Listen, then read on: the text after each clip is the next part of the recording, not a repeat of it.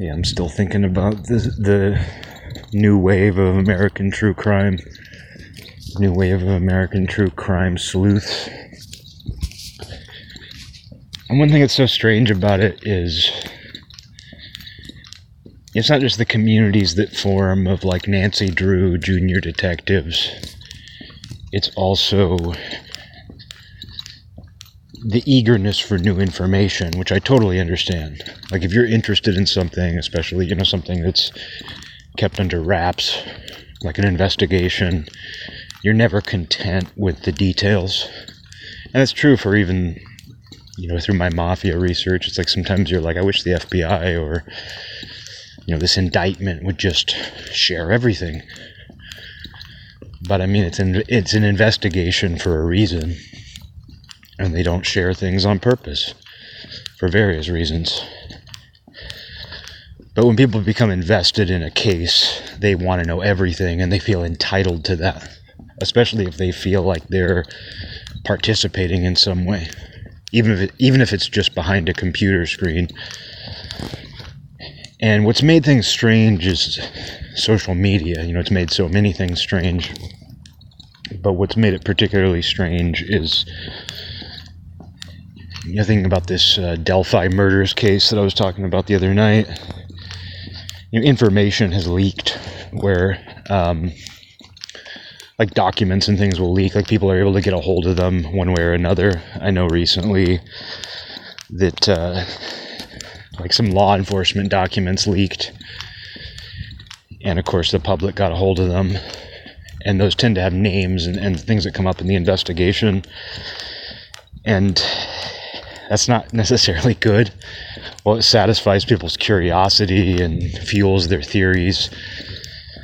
It uh, you can see where where it goes because sometimes the names that come up in these documents are real people. I mean, they're always real people, and they have social media accounts and they have families and that's something that's very foreign to me is the idea of contacting someone's relatives who you have no other reason to contact but you hear about it a lot you hear about it even if just it's like there was a, a police officer who was involved in some kind of situation a shooting and you heard about like people contacting his family with death threats. You always hear about these death threats. And I can wholeheartedly say, I can from from the bottom of my heart, you know, I can say that I've never I've never even written a draft of a death threat to anybody in my life. And the people who do send those, they're not necessarily unhinged. They can be totally normal people totally normal people will contact the relative of somebody who's involved in some kind of controversy. I mean, you, you see it with politics, you see it with social issues as well.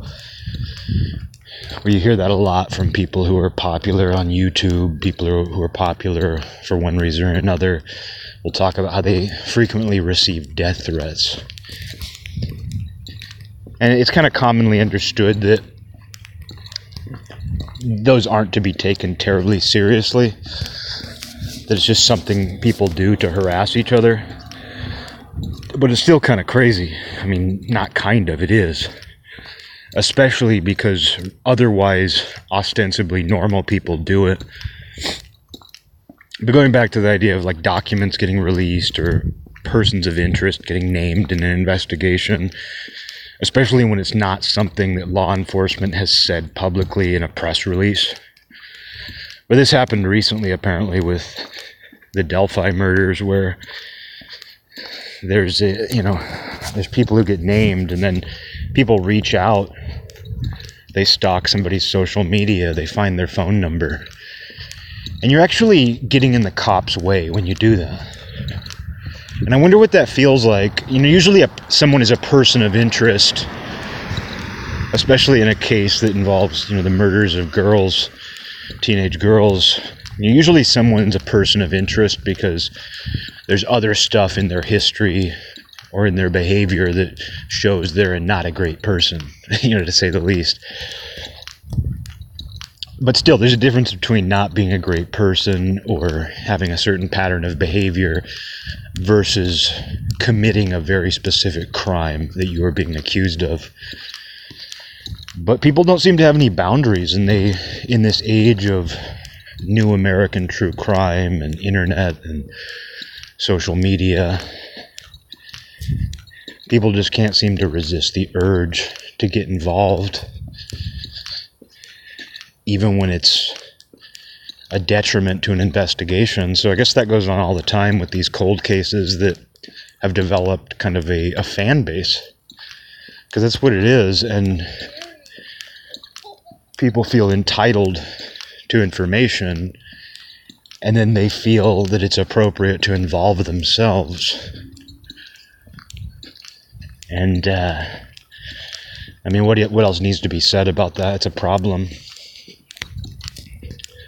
It's just a huge problem that people feel comfortable doing that. But I think it's gone hand in hand with this. As true crime has turned into a fandom, I think people get removed from the reality of it. I mean, it's called true crime for a reason. But when you hear that phrase, I don't even know that people hear it right. I don't even know that people hear that as true, as in this is a, this is real. I think true crime has become just another genre to some of these people. And it's easy for it to become that. You know, someone who used to follow it pretty closely, one of the reasons why I phased it out was because after a certain point in time, what do you what are you even learning? You know, what are you even doing? Not that I feel like you have to ask that about everything that you find interesting, but that's kind of what I'm getting at is when interest turns into indulgence. And just one look at the true crime trend over the last few years tells you it really is a fandom. As everything seems to be these days, right? you know, it seems like the, the road to fandom knows no limits but uh, I don't know. It's just a side of this that's so bizarre to me that you know it's not just that people will focus way too much on persons of interest, which you know we're all interested in. I admit when I come across that in a cold case, I find it interesting. But people see what they want to see, and sometimes somebody does have compelling evidence linking them or circumstantial evidence linking linking them to a crime but you'll also see what you want to see. And people become very opinionated, they become very passionate about their pet theories. And each time they revisit their pet theory, they become more convinced. They see the details they want to see and ignore those they don't. But they also contact the families of victims and things as well. And some of them put themselves out there. You know, there are some family members of victims in various cases like I remember with the original Night Stalker with Joseph DeAngelo before he was caught. There were some relatives of the victims on some forums and things because at that point they were just trying to do whatever they could to get as much information they could. They wanted the perpetrator to be caught after decades. The case was truly cold at that point until the DNA, until they started using this new DNA technology the case was pretty much as cold as you can get. They had nobody in mind. They had never even heard of Joseph DeAngelo. The investigators, he wasn't on their radar at all. So the power of that DNA technology turned a cold case hot. But I remember, like, the sister of one of the murder victims was on a forum. The daughter of another one of the murder victims and then some other kind of anonymous people who claimed to have been related to some of the attack victims and things like that. No reason to disbelieve them. They weren't making any egregious claims. Um, but sometimes, yeah, like family members will kind of put themselves out there. But then other times, you know, in the age of social media, people are so easy to track down that people will track down the relatives and ask them questions and involve them when they're not even involved.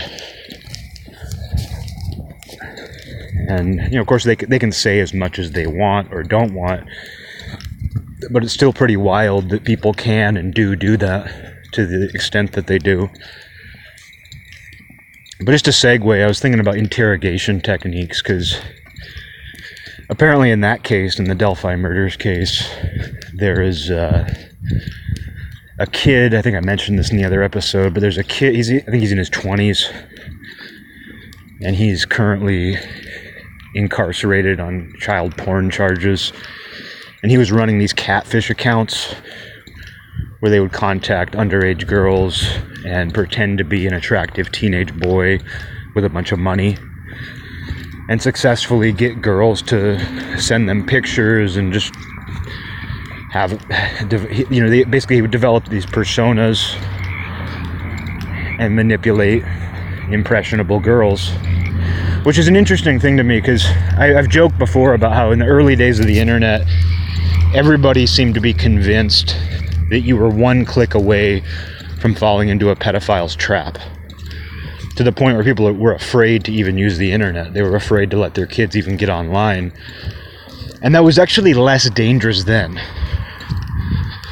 I didn't even think about this until the other day, reading about this stuff. Like, I didn't know the extent. Like, I hear about catfishing, you know, I hear about different things that happen on social media involving kids and things.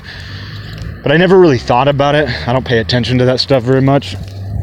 So it kind of blew my mind, like the extent of this catfishing of young girls, because it's so easy. First of all, so many very young people have cell phones, and they're also usually more technologically adept. Some loud cars. They're also usually more technologically adept than their parents they're digital natives. So even if some sort of guideline has been been put in place, I mean, I remember doing that. You know, I remember like you know, internet and TV restrictions, and kids were getting around it way back in the day. But uh, you know, with the cell phones, kids, of course, are very good at using them. I mean, I was blown away some years back. Some friends were babysitting their friend's kid, and we all went to a hockey game together and I think he was like four years old. He wasn't very old. I think he was about four. And they handed him their cell phone to play a game, and it was totally natural to him. Like even though he was four years old, his uh, his dad, I guess, would give him let him play with the cell phone. And which you know shocked me about it because I don't spend a lot of time around kids was just that he knew exactly how to use it and what he was doing it was it was totally natural to him. So the same, I'm sure. I mean, you imagine like a 13 or 14 year old girl. You know, she can pretty much do what she wants, unless, unless her parents are over her shoulder all the time. She can pretty much do what she wants online. She can download apps. She can make accounts, take pictures of herself and you know, because of that, though, it's like we're at a much more dangerous phase when it comes to online predators. I, you know, I never really thought about it just because, you know, when I was a kid, when I was a teenager, and the internet was new, barely anybody could even take a photo of themselves. You know, some people had webcams, some people had digital cameras, but even then, even if you somehow had or a scanner, even if you had the ability to take a photo of yourself it was difficult to even upload it. You know, you couldn't even necessarily upload a photo yourself. So uh, th- that's a whole other side of it. You know, so it was, and then because of that, there were just less photos online in general.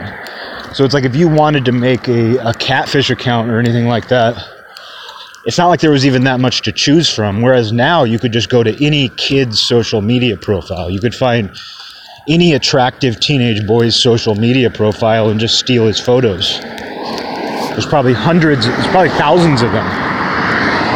Like if you go to some vain guy's Instagram page, there's probably thousands of photos to choose from. You could effectively take on his entire identity and just tweak it slightly and that's exactly what this kid did in Indiana. He was running this catfish account where he pretended to be this rich teenage boy and he had access to, to so many photos that he cultivated this entire persona to draw impressionable young girls in, give them attention. Because, I mean, you even see that with adults. I mean, every once in a while I'll get a Facebook request and it's some fake woman. It's some obviously fake woman. She has like model, she has like professional model photos of herself. And some name that doesn't fit. And you look take one look at her profile and it's clear this is a fake account of some kind. It's just blatant. You don't even have to think about it. But i always just look you know because you, you never know.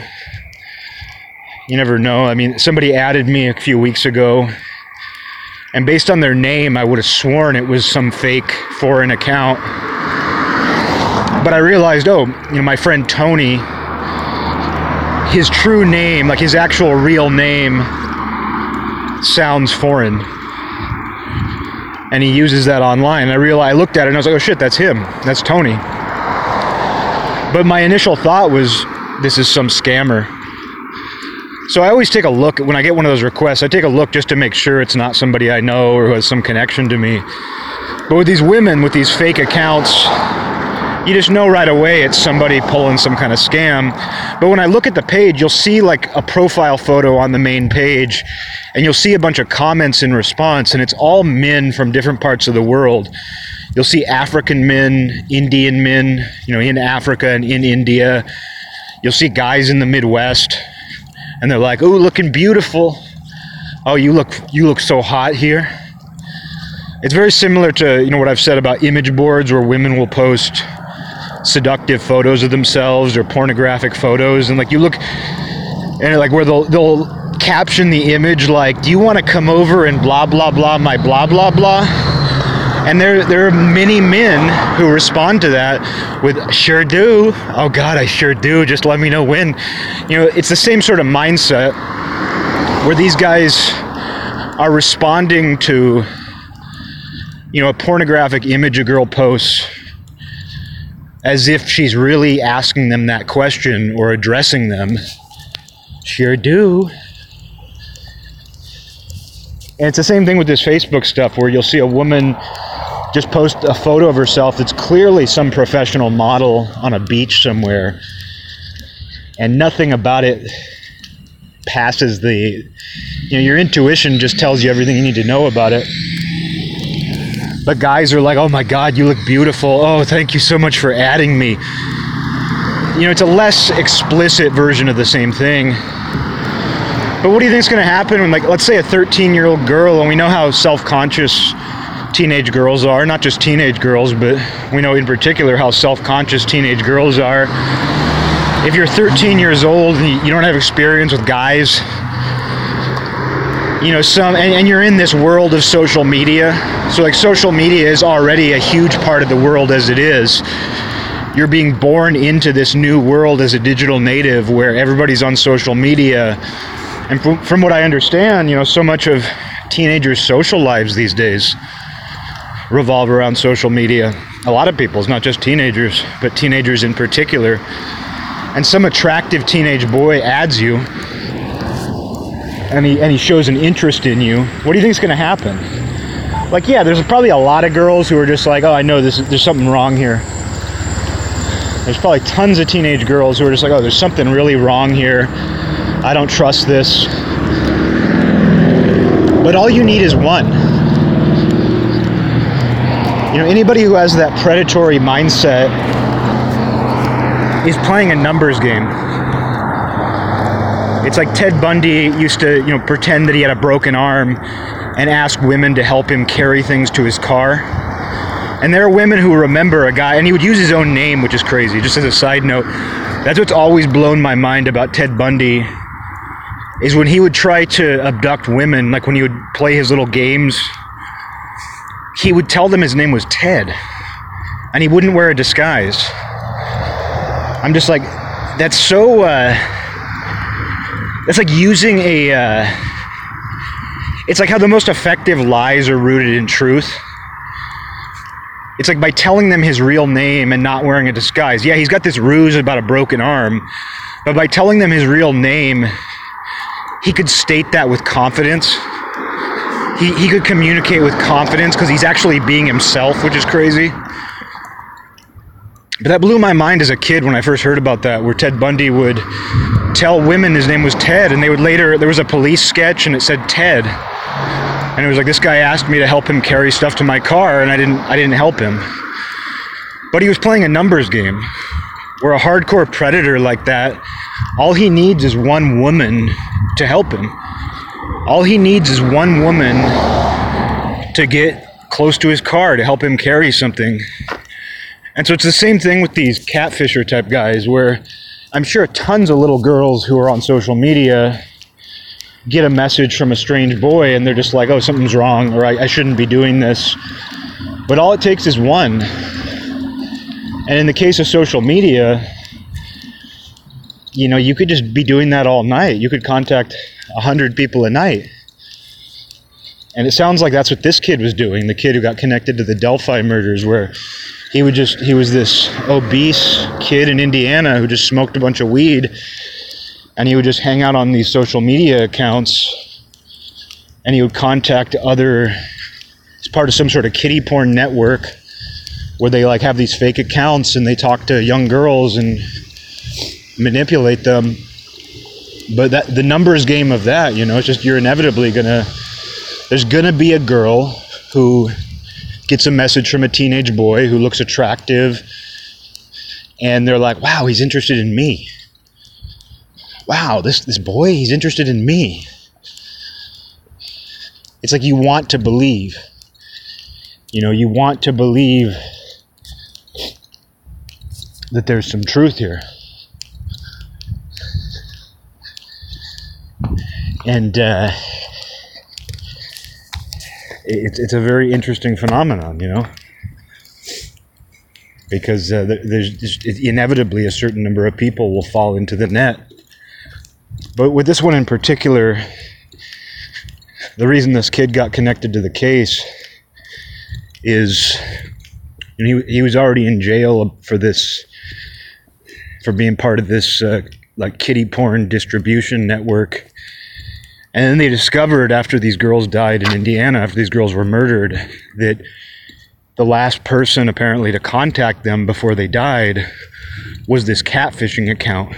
And he was apparently trying to get the girls to meet up with him. However, the kid who's in jail on the kiddie porn charges has an alibi, and I think like cell phone records indicate that he was far from the murders. He doesn't look like the guy who was caught on the video because that's the one that I mentioned where right before the girls were killed, one of them recorded cell phone video that was recovered from the crime scene of a, a strange man approaching them and commanding them to go down the hill. Almost certainly the murderer. And the kid looks nothing like this guy. This guy's clearly in somewhat older. But then it came out that like multiple people in this kid's household were using that account apparently multiple people were using this account and uh, there's strong indication that it was his father and his father's a guy with a shaky history has a history of violence a history of interest in underage girls. There's just a lot there. There's a lot of circumstantial evidence that strongly indicates this kid had knowledge of what happened that he was involved with this catfish, that he ran this catfishing account, but somebody else was using it too. And the father doesn't really look like the guy in the footage either. But because these guys are a part of this weird kid, kiddie porn network, you don't know who they had contact with. There's so many layers to that. And what makes it even more terrifying is there was another girl who had contact with the catfishing account a week later, another teenage girl in Indiana. And she too, the numbers game sucked her in too, where she gave this attractive teenage boy her address and told him she'd be willing to let him come over to her house. And she got home from school that day, on the day that she was supposed to meet this teenage boy after giving him her address she got home from school and she saw a man in a ski mask looking in through the window. So that's a couple indications that this catfishing account is connected to an adult predator, but it's not the fat, you know, pedophile who's in prison. So it's either, you know, the, the indication is it's either his father or somebody else they're close to, and who knows who they're in contact with. Who knows what these CD networks are all about? Who knows who they know? But the current belief is that this kid's father is probably the killer. I don't know. I think there's strong indication. I mean, something's there. Either it's the most unholy of coincidences, or uh, you know, the, these guys are these father and son, this sick duo, are connected somehow. But uh, what's interesting though is interrogation techniques. Because these transcripts got leaked of an interrogation of the, the pedophile kid in prison where it's clear the, the police are trying to get him to admit that his dad did it. And he's so evasive and he, he, he's such a bad liar that it's clear he's hiding something. But it's also one of those things where you, you, you can draw, you can't draw certain conclusions because in interrogations, law enforcement is allowed to say basically whatever they want to to trick the person into admitting to a crime. So law enforcement will make some statements like, "Oh yeah, we have the evidence that you were the last person to talk to her. We have the evidence that this. Well, we know this." And while much of it might be true, they're allowed to make up lies to try to convince that person to cooperate, to scare them into cooperation. So it's hard to take an interrogation transcript at face value and say, oh, yeah, you know, clearly the case is solved and they just need one little, they just need this kid to admit it, admit that his dad did it, or admit that somebody he knew did it. Because law enforcement might well have been lying to him to trick him. They obviously felt he was connected but it's just one of those situations where it's like, huh, you know, all these sleuths now are poring over the transcript and they're convinced that all of these things were factual when you don't really know that. And you see this on TV interrogations where, and they do this in real life, but where they'll tell a suspect, like, oh, your friend already cooperated. Oh, yeah, we had your friend interrogated in the other room who you did this with and he already told us it was all your idea. And they're lying when they do that. And they're legally allowed to do that. You know, they're legally allowed to tell that lie if they think it might pressure the person to crack. And it's fucked up because they do that to like the relatives of victims in order to clear them, which is traumatic. Like they'll interview, like if a girl gets killed, they'll interview her father and be like, "Oh, well, we already know you did it." Meanwhile, the guy's innocent, but they just they have to do that as part of procedure. It's and I guess in the bigger picture, if that helps them solve the crime and find the real person, it's okay. But can't even imagine how traumatic that is to be like your daughter gets killed and you get called into an interrogation room and they tell you you did it. Even if you know what they're doing, it's still fucked. But uh, you know, I was thinking about interrogation in general, of bluffing in an, in an interrogation to get somebody to cooperate or tell you what you want to know. And I saw that happen in real life when I was a teenager myself. After Columbine, I mean, if, if, you weren't around, if you weren't in school when Columbine happened, you have no idea how heavily it impacted everything they made our entire junior high. You know, I was in junior high at the time. They made our entire junior high sh- sign this big sheet of paper. They, they printed off this huge sheet of paper that said in big black letters, I will never bring a gun to school, or something to that effect. And it was influenced by Columbine. And then every single student in the school had to sign their name. And then they hung that up in the hallway. So in the hallway, there was this giant piece of paper that covered the entire wall. I will not bring a gun to school. Every single student's signature. Silly. Because, I mean, the person who's going to bring a gun to school is going to sign that.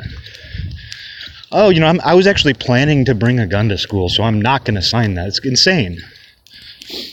I'm like right by a school and I'm talking about this. I'm like, fuck. but uh, I'm literally like on a sidewalk next to a high school. It's funny. Talking about guns at school. But, uh, you know, the, the kind of person who's going to do that is, of course, they're going to sign it. If they're plotting something like that, that isn't going to give them the moral clarity to not do it. And they're going to have no problem lying and just going along with the program. I mean, that's what the Columbine shooters did. That's what these people do. And they probably enjoy the perverse thrill of lying about something like that. But what was interesting is so this big poster was on the wall, this big sheet of paper with everybody's signature. And then it was up there for a little while, not very long. And then one day I walked by it and somebody had written in huge letters. You know, everybody's signatures, all the students who signed it, they signed their names really small because everybody in the school had to sign it. So you had hundreds of names. But behind all the names in huge letters, somebody had written the names Eric Harris and Dylan Klebold. And I was like, whoa. I appreciated the statement. I didn't know who did it. I appreciated the statement it was a pretty bold statement because the idea, I, I got the idea right away, which is, yeah, they would have signed it too. It's an empty gesture. The whole thing is just an empty gesture, and they would have signed it too. But it was crazy to see that. I, I didn't. It didn't seem threatening at all. Like when I saw it, I didn't think, "Oh my God, somebody's planning on doing that here." I saw it and I just thought, "Oh, that's an interesting statement." I'm surprised one of my peers thought to do it. But I told my friends about it. I was like, check this out. And we were all like, whoa. And immediately I was like, it was probably one of the goth kids. Because we had this little group of what, what would be called the goth kids. And they were really in their own self imposed exile. Like, I don't know what they went through at an early age as far as like bullying in school went. But I've talked about them on here before where they were extremely antagonistic like most of their social problems were their own. And I you know I don't believe in like if a kid's legitimately ostracized and bullied, I'll acknowledge that. Like I knew kids like that. I knew kids who were kind of cast aside and treated poorly. But this group of kids, they were like the outward outcasts who were into shitty goth stuff, shitty they had shitty taste in music, shitty taste in fashion. And they were extremely antagonistic. And there were a couple of them that my friends and I kind of would talk to sometimes because it was interesting to watch their transition. Like, there were a couple of them, two or three of them, guys who, when they first came to school, they were just heshers. Like, they wore our camo cargo pants to school every single day, Megadeth, Metallica, Ozzy Osbourne shirts. Like, whatever the latest Ozzfest Ozzy tour shirt was. Like, we're not talking about cool old shirts it's not like they were wearing like some cool old Blizzard of Ozz shirt or something. They would be wearing just whatever the latest like Ozzfest graphic t-shirt was. But they were just heshers. You know, they were some of the only kids who liked heavy metal. They had like shaggy hair, dirty, wore camo pants. You know, they'd never done drugs. They were like 13 years old. They'd, they'd never smoked pot really or anything like that and they talked exactly like Beavis and Butthead. Like they, they borrowed their personas entirely from Beavis and Butthead. Like they probably would have been that naturally, but they had seen Beavis and Butthead and grown up on it, so they also took on their way of laughing and talking and references and things. And we used to talk to them sometimes because they were kind of into some things. Like they were into pro wrestling, they were into metal and music they were just you know if you had a class with them you might talk to them a little bit but we were not friends with them but they were extremely antagonistic like they would always try to start shit with me and i meant i know i mentioned this before because they because they had borrowed their personas from beavis and butthead they hated danzig they were on that whole trip that people were on back then where they're like danzig's gay and that's all from Beavis and Butthead because Beavis and Butthead made fun of Danzig. They made fun of the Mother video or something like that. So even though these kids, like, they should have liked Danzig, like, based on everything they were into, like, they should have been big fans. It never made sense to me except for the fact that they had obviously seen this Beavis and Butthead episode where they mocked Danzig, but because I was a big Danzig fan, they would always give me shit about that. Sometimes serious shit. Like they would actually try to pick fights with me and stuff. But what was weird is like I feel like if they had just stayed Heshers who wore camo pants and listened to metal, they would have been cool. Maybe not my friends, but that would have been a cool thing to just stay in the pocket, you know, stay in the Hesher pocket. But then a couple of them, like as junior high progressed and they started kind of hanging out in the goth corner, they kind of took on the worst aspects of goth culture and their, their taste in music declined severely, which happens. You know, there's an ebb and a flow. Like I was into cool stuff when I was in like fifth grade because I had an older sister. And then I was into awful stuff in seventh grade. And there's sort of this ebb and a flow to like being a music fan where like you'll you'll discover something really cool when you're young. But it's a long road to, to, to becoming an adult where you'll get into something just truly embarrassing after that. It's not like once you find something cool, you stay into cool things. So that's what happened with these kids. But they were kind of into cool stuff like Metallica, Megadeth, Ozzy. You know, they but they could have just stayed in that pocket. But couple of them got into like really terrible shit. And like one of them, he was kind of the ringleader. He used to wear pro wrestling shirts and camo pants and he's he looked exactly like you'd expect, like really tall and skinny, with acne craters all over his face, and like sort of like a little, just like a little like teenage mustache, just barely a mustache. But then he transformed. Like I think he got, I think he started dating the main goth girl, and he transformed overnight. Like he grew his hair out and dyed it black and he started dressing kind of like the crow. You know, he started wearing that. Like, he didn't wear the white face paint, but he started putting like black lines on his face, like the crow. And then his taste in music just went downhill from there, too. Like, he got really in, like, it was around the time that that band AFI got really big. There was that kind of, I don't even know what to call them. They were like, I think they were supposed to be like a dark pop punk band but they got mainstream at some point around then. Like they started being on MTV and stuff, and I don't even know what they sounded like at that point. But one thing I knew about them, because I was a huge Misfits, Danzig, Samhain fan, I knew that they were trying to kind of mimic that imagery in a really bad way. Like the lead singer, like would wear a devil lock, like Danzig did back in the day. But this kid, and there were uh, two of them were named Alex, and they were best friends. So it was like these two kids named Alex, and they were both best friends just kind of funny. Hesher's named Alex, but the one Alex, like the tall, skinny Alex who turned into the Crow, he got really into that band AFI, and he used to give me shit about Danzig. And I remember, like one time he, he brought it up on the bus because I remember everything. But he got on the bus and he was like, "You have shit taste in music," and he started talking kind of like the Crow. Like he started kind of doing this like whisper talk. It was, it was just really just it was funny because it, cause it wasn't even like well executed. Because there were those kids in school who would do that and they would do it well, but he wasn't even doing it well. And he, he started giving me shit about Danzig, and I was like, dude, you have like an AFI patch on your arm. Like your favorite band worships this shit. But anyway, that's the, the sort of petty squabbles kids get into.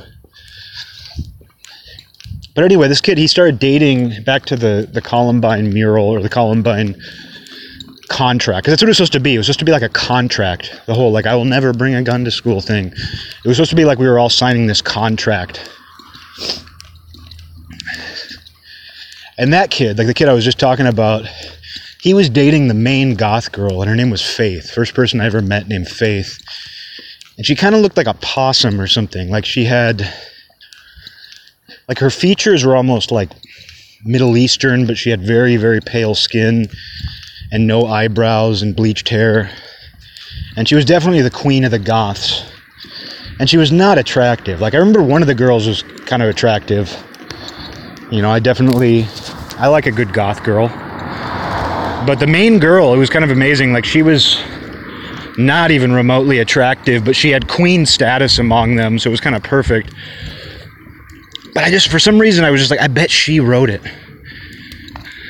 My friend and I, like, after we saw the Dylan Klebold and Eric Harris names on the mural, we were like, I bet she wrote it. We just intuitively guessed that it was her. And she used to walk home the same way we did after school. And uh, she would pass by us and we would exchange some kind of small talk about something or another. And as she walked by,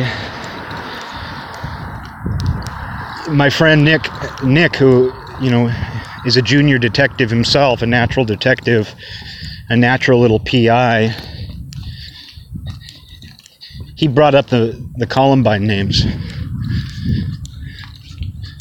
He was like, "Did you see somebody wrote the names of the Columbine shooters on the I will not bring a gun to school paper?" And she goes like, "Yeah, so." And he goes, "Why'd you do it?" And she like she kind of like stammered. She got really uncomfortable, and she goes, "What made you think I did it?" And Nick goes, without missing a beat, Nick goes, "I saw you." And then she just admitted it. It was amazing because we had no idea that she did it. Like we had zero idea that it was her who p- took the marker and wrote the names. But I was I was so impressed with Nick's natural ability at like 13 years old or whatever age we were that he brought it up to her as she passed by. He was just like, "Why'd you write the names on there?" And then just that she kind of got uncomfortable and then said like, "Why do you think I did? Why, why would you think I did it? I saw you." And he said it with such confidence, like he didn't pause and say it after thought he said it like he actually did see her. And that changes her entire worldview. Because I'm sure when she did it, she was very secretive, like, because it was written very haphazardly. It was just like scrawled up there. It's not like she stood in front of the sign for half hour, making sure every letter was perfect. Like, she obviously was walking by it, probably on a bathroom break, because nobody was around. And it was in this corner, kind of by the lunchroom. Like, I'm sure she just like went up there really quick and scrawled the names. That's what it looked like but it's like it changes her entire worldview where like now she's imagining that like somebody was off to the side observing this whole situation kitty run away kitty runs away. I haven't touched a cat in a while. It's crazy. It's, it's weird for me to think about how i used to have cats my whole life and i haven't for three years. Yeah it's been almost exactly three years since rosie passed away. It's just wild how just something that small can change. But uh, anyway it's like that Nick saying I saw you and her immediately cracking and admitting admitting that it was her. It's like that changes her entire view where now she now like her memory of the situation is forever changed. Like her memory of the situation now is that oh, there was somebody uh, in the locker bay or off to the side watching me do it. But I was so impressed, like I was so taken aback. Like I you know, this is my best friend and I saw him do a lot of things like that over the years. But how seamlessly he went from saying, Why'd you write it? to I saw you. It didn't give her even a moment. It didn't even give her a moment to think about it. And that's that's one of the keys to interrogation is that you don't give them a moment to think about it. Like if you're going to bluff like that to them, if you're going to lie to kind of force an admission, you don't even give them a moment to think about it. And then after she admitted to it, we talked about why she did it. Like we weren't upset, we weren't scared. We didn't think that she was going to do anything. Like I was saying, when I first saw it, before I even know for sure who did it, I kind of understood the message that it's an empty gesture to have everybody sign that because somebody who's going to do that is going to sign it too. And that's what she said. You know, because she she was smart for sure. You know, while those kids were kind of like antagonistic and had their issues, and they weren't friends with us, they weren't idiots. And she basically said that. She was like, it's just a really, it's like a hollow gesture to make everybody sign that. And I put their names on there for that reason because they would have signed it too. And we were just like, good answer. We didn't rat her out. You know, good for her for trusting us. You know, because I mean, that could have ruined her life right then. Like if we had been the kind of kids who would tell on you for that, and obviously if there was some kind of imminent threat, that'd be different. But uh, you know, because you if you, you went and told the the faculty, oh yeah, she admitted that she wrote the names of the school shooters. Could very well have gotten her expelled or arrested or who knows what. Cops could have gone to her house. I mean, I don't think that even even in the immediate aftermath of Columbine, I don't think things were even as sensitive as they are now. In some ways, they were. Like I know of multiple friends, both male and female, who went to different schools from me, and when this has come up, they've mentioned how they both got like three different kids I know offhand got called down to the office the day after Columbine because they wore a lot of black. And what's so funny about that is one of them, for example, he was just like into hardcore and metal. You know, he wasn't some brooding hater. He wasn't some brooding school shooter type. He just he would wear like black hardcore or metal shirts, like I did for that matter. But they could. You know, that's the thing is they can't differentiate. Like school staff, like just sees that a kid wears black T-shirts and they don't understand that oh his t-shirts correspond to a very niche interest that he's passionate about and it's healthy. And it actually probably distracts him from brooding in a state of angry misery. Whereas yeah like the kid who you know wears the black trench coat every day is coming from a different place. But they're not going to be able to differentiate that. But yeah multiple friends of mine got interrogated there's that word by uh, the, the staff, by the administration of their high schools, because they just they dressed a certain way. So there was a hysteria, but there was I, I don't remember like protocol developing right away. I don't remember like an immediate protocol for like if there's the slightest indication a kid is a threat, they'll like raid his house and expel him and investigate him. I don't know if that was really in place at the time. So I don't know what would have happened if we had turned this girl in. She might have just gotten a slap on the wrist. Today, she'd be in a lot more trouble.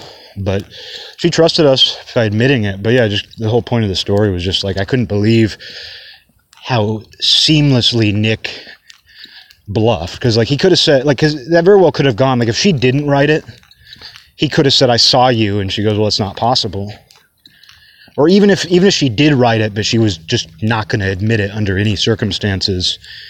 When Nick just without a beat said, without missing a beat, said, "I saw you," she very well could have just stuck to her guns and said, "I didn't do it."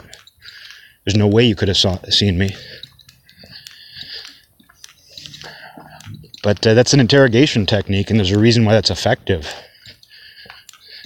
And that happened to me. I know I've told the story on here about when I was just wasted out of my mind at karaoke, and the, this pickpocket stole my girlfriend's friend's money out of her purse. She stole like hundreds of dollars in cash, and the bartender tracked the woman down and took all the woman's money out of her purse, which was more than she stole from us, from my girlfriend's friend, and gave it all to us. Which was it wasn't a lot more, but there was definitely like an extra 40 to 80 bucks that was in there so he just he just grabbed her purse and he just like stole he took all the money out and gave it to us.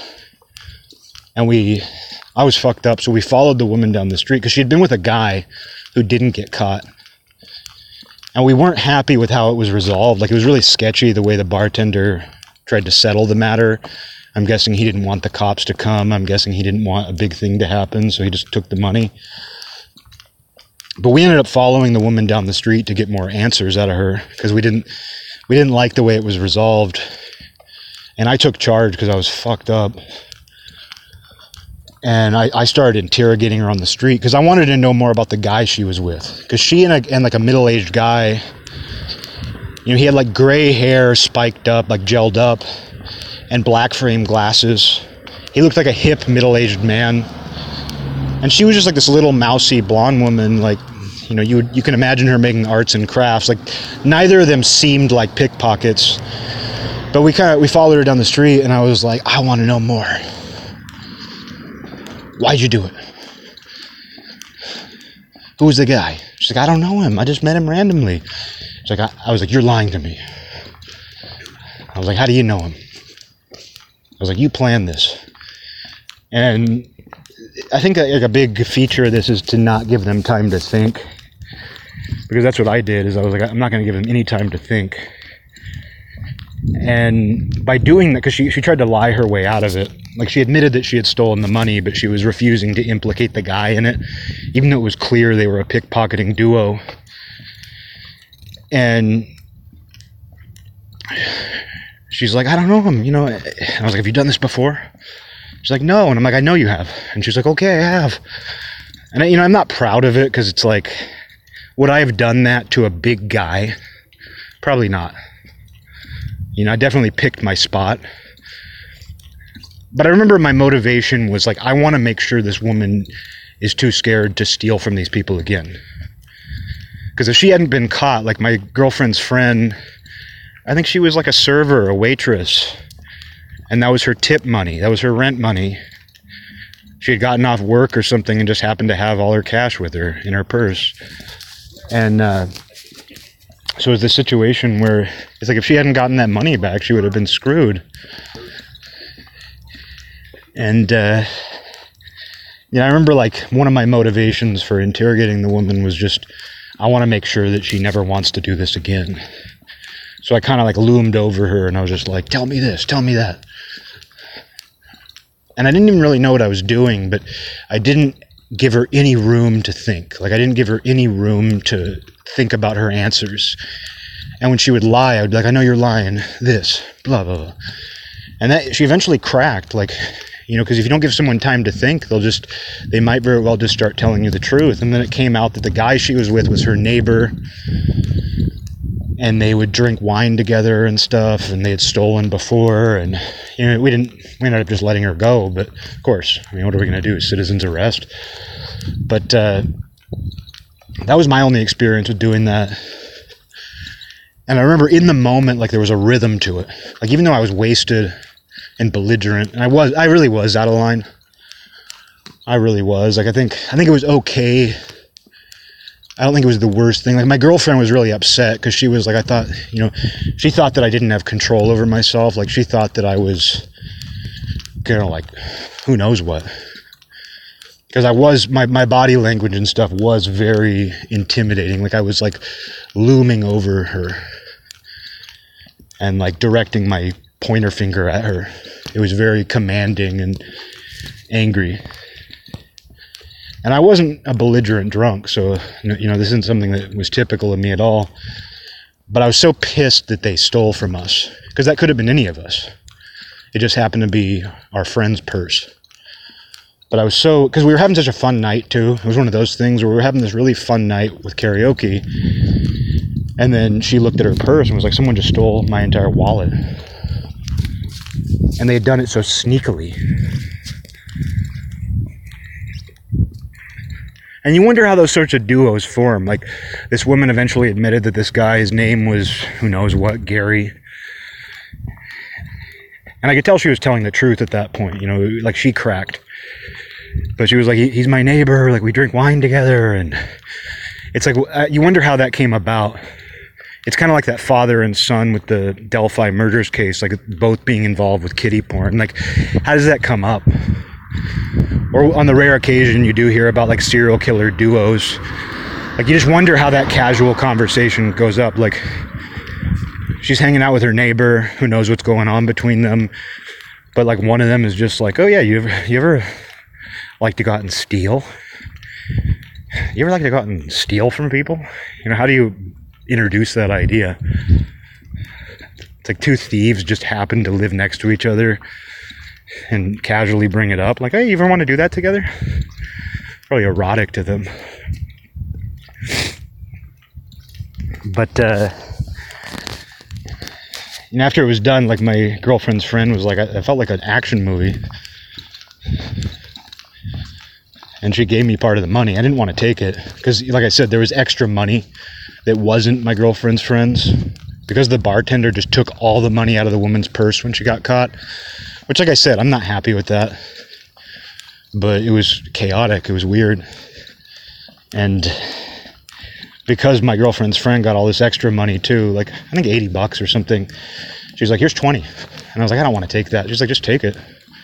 She was very impressed by by my interrogation of the woman because none of us felt it was resolved, but I, I took it too far. You know, I definitely, and my girlfriend was really upset for a day. She was really scared because the thing was, even though I was I was very belligerent and I was drunk, like I knew exactly what my boundary was.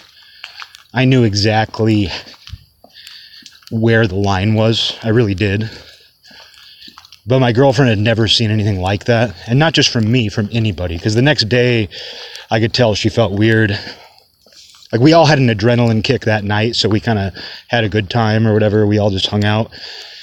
But the next day, when I talked to my girlfriend, I could, I could tell that she was really disturbed. And I was like, How are you upset about how things went down last night? And she's like, Yeah, I've just, I've just never known anybody who's done that. and I was like, Fair enough.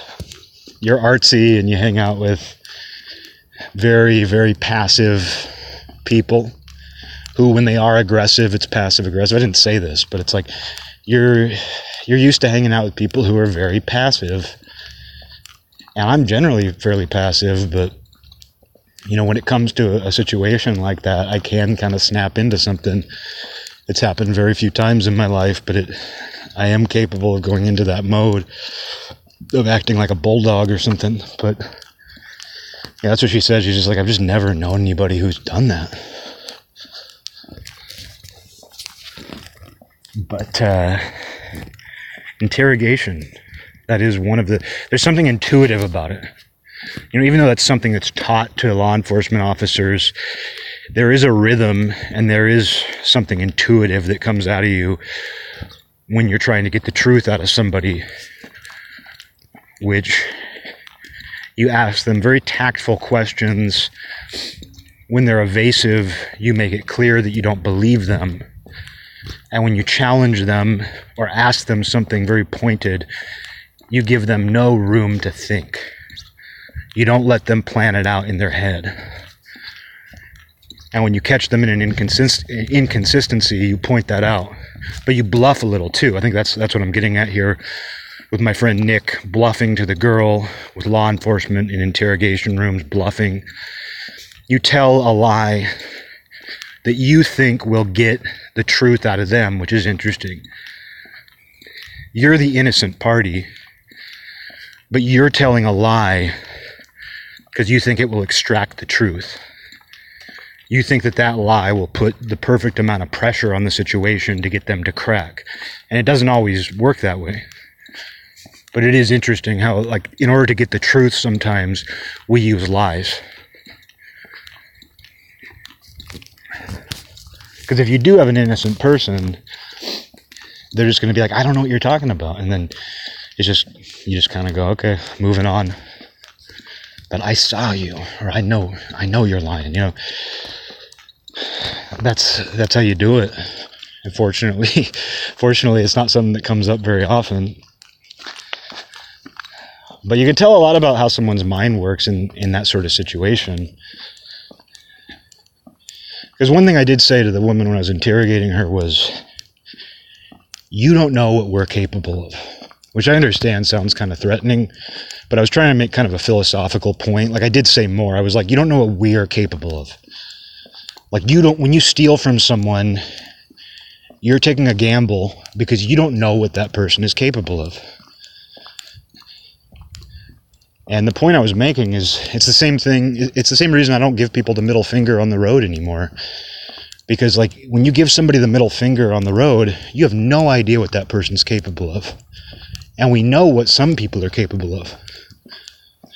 And so that's the point I was trying to make to that woman. I was like, when you steal money from somebody and they catch you, you don't know what, what's going to happen. Like, you don't know how that person's going to react. And it could be really bad could be really bad for you and bad for the person.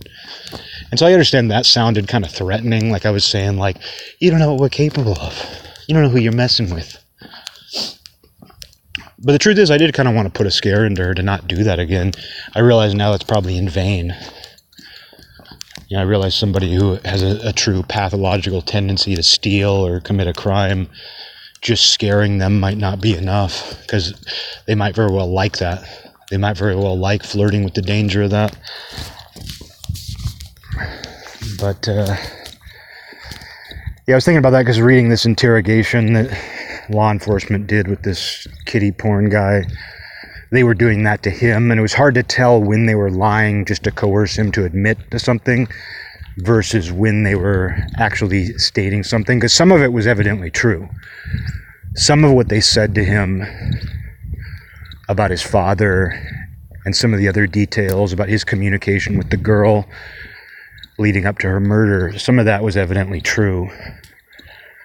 But it's hard to tell where because you can because that's I think that's the most effective thing at all of all is using something that has basis and then elaborating on it like taking something that's true and then twisting it a little bit to take it a step further i mean that's exactly like the, the ted bundy thing i was saying where he used his real name he was doing an act pretending to be an injured man who needed help but he used his real name because it's like he took the truth. He took who he really was. He used his real name and his real vehicle.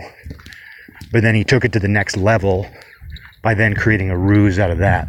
So it's like it had a foundation in reality, but then he twisted it. And that's one side of the law against the law, the dark side. But you can see where police officers do something similar. Well, they'll take something that has a basis in fact and they twist that to take it to the next level to try to get an admission or something.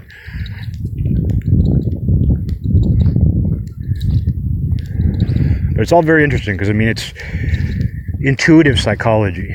You know, you can teach somebody about human psychology, but there are so many little things that come from observation and interaction and interrogation is very spur of the moment, even if it's planned ahead of time and they know what they're going to ask and they know what they're going to say. You don't always know how that person's going to respond. And as a result, you have to improvise a little bit and you have to have a good sense of timing. And that's obviously something that some people do naturally. Like talking about my friend Nick. I was I was so impressed with him I was so impressed with his ability to just, as a 13 year old, to get that girl to confess to signing those names. It was, it came so naturally. I don't think other people would be able to do that.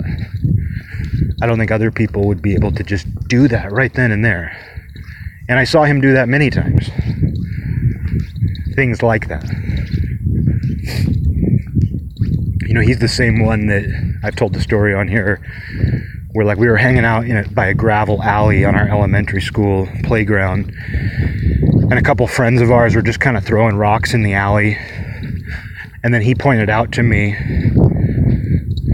look that car has a dent in it. The dent was not caused by a rock. The dent was obviously from we knew the lady it was our friend our classmate's mom and they lived across the street from the school she was a wino I have no doubt she made that dent.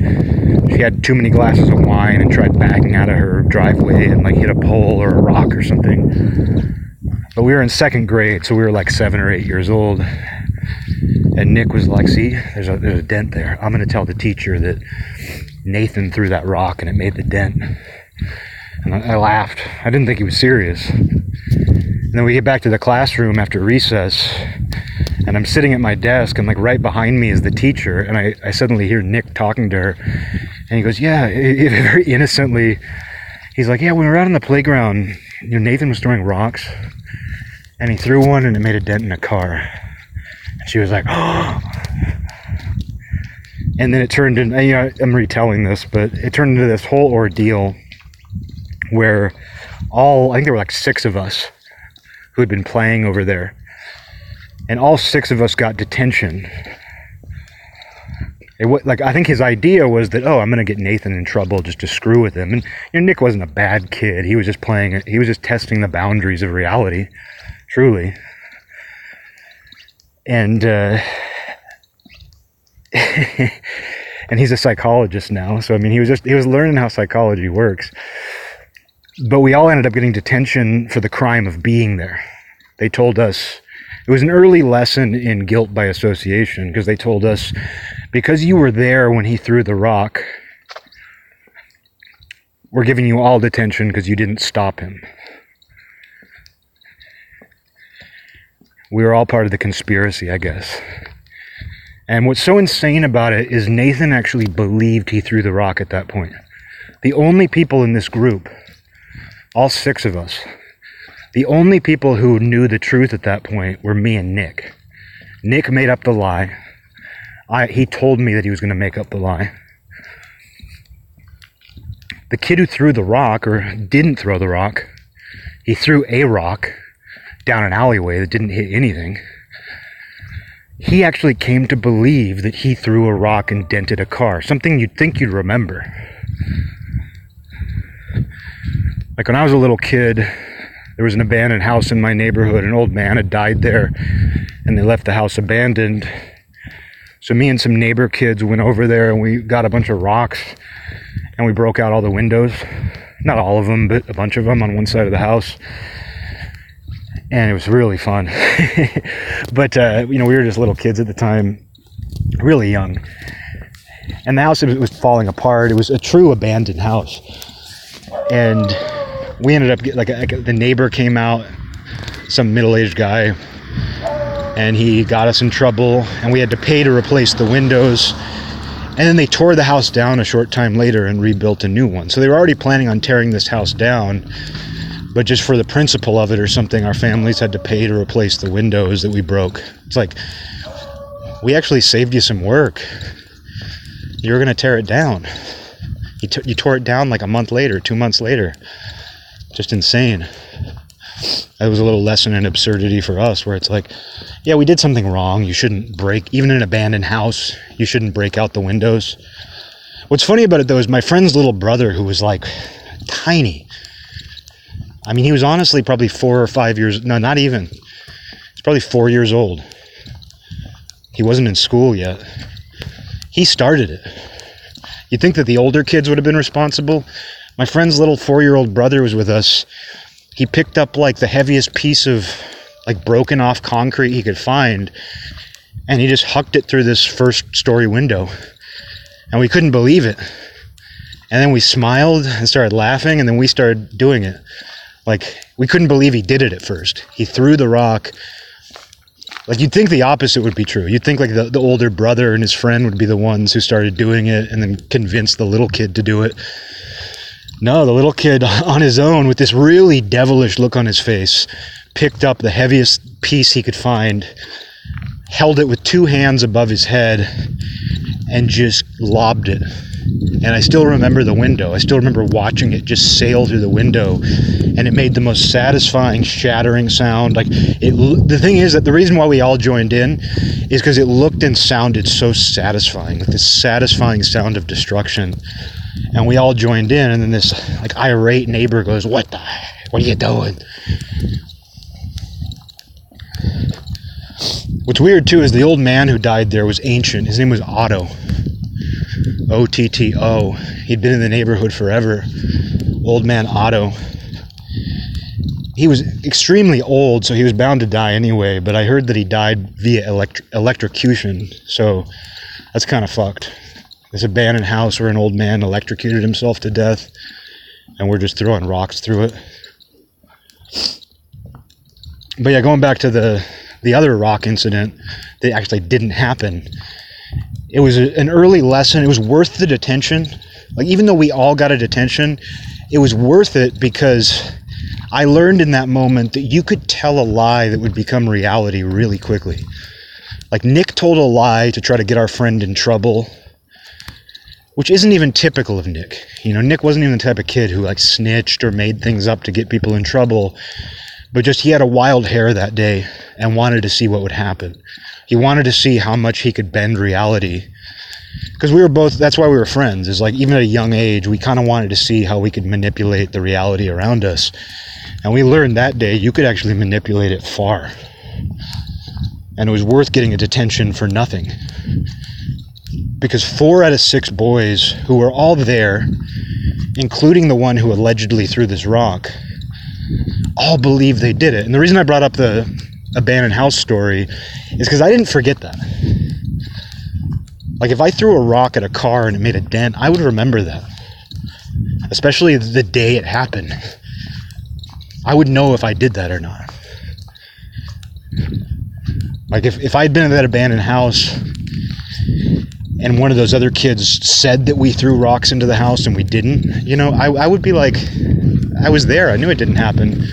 So with this other kid who, you know, threw the rock at the car, like what blew my mind is that he didn't he he didn't remember that he didn't do it. It was like the fact that Nick lied about it convinced him. And it convinced all the other kids that they had witnessed it, I guess. I'm just like, that is so wild. And then we had to write apology letters to the lady who owned the car. And she wrote us a letter back. Like they called us, we, we had to go into this weird little like space or room in between the classrooms and write letters together apologizing to this woman for something that never happened. And I guarantee you, she knew the dent was already there. It's her car, the dent's there. She knows it's there. But she wrote us this really sweet letter back. And she's like, Oh, thank you so much. I got your letters. You guys don't need to pay for it. It's okay because she knew, like she she knew that she caused that dent. She it probably blew her mind. And you know what? To to her credit, like I knew her. Her name was Shelly. She was uh, sort of a sort of an acquaintance's friend, but you know, Shelly, she was a very sweet woman, but kind of a wino. And I'm sure she backed into something and knew the dent was there. But, you know, she could have lied about it herself and gotten a free she, she could have gotten that dent fixed for free and just if she had gone along with it, oh, I know that I caused that dent, but hey, these kids are willing, you know, to, to lie and say they did it. Might as well take their money. You know, God bless her for not doing that. At least somebody in that situation was doing the right thing. But uh, I just remember thinking, like, this is so surreal. Some you know we're in trouble for something that didn't happen. Everybody except for two people believes it happened. We're writing apology letters for something that never happened. But fortunately the lady just said you know what it's okay. I'm not going to take your money. And maybe that's the lesson to learn from all this. Maybe everybody should be like shelly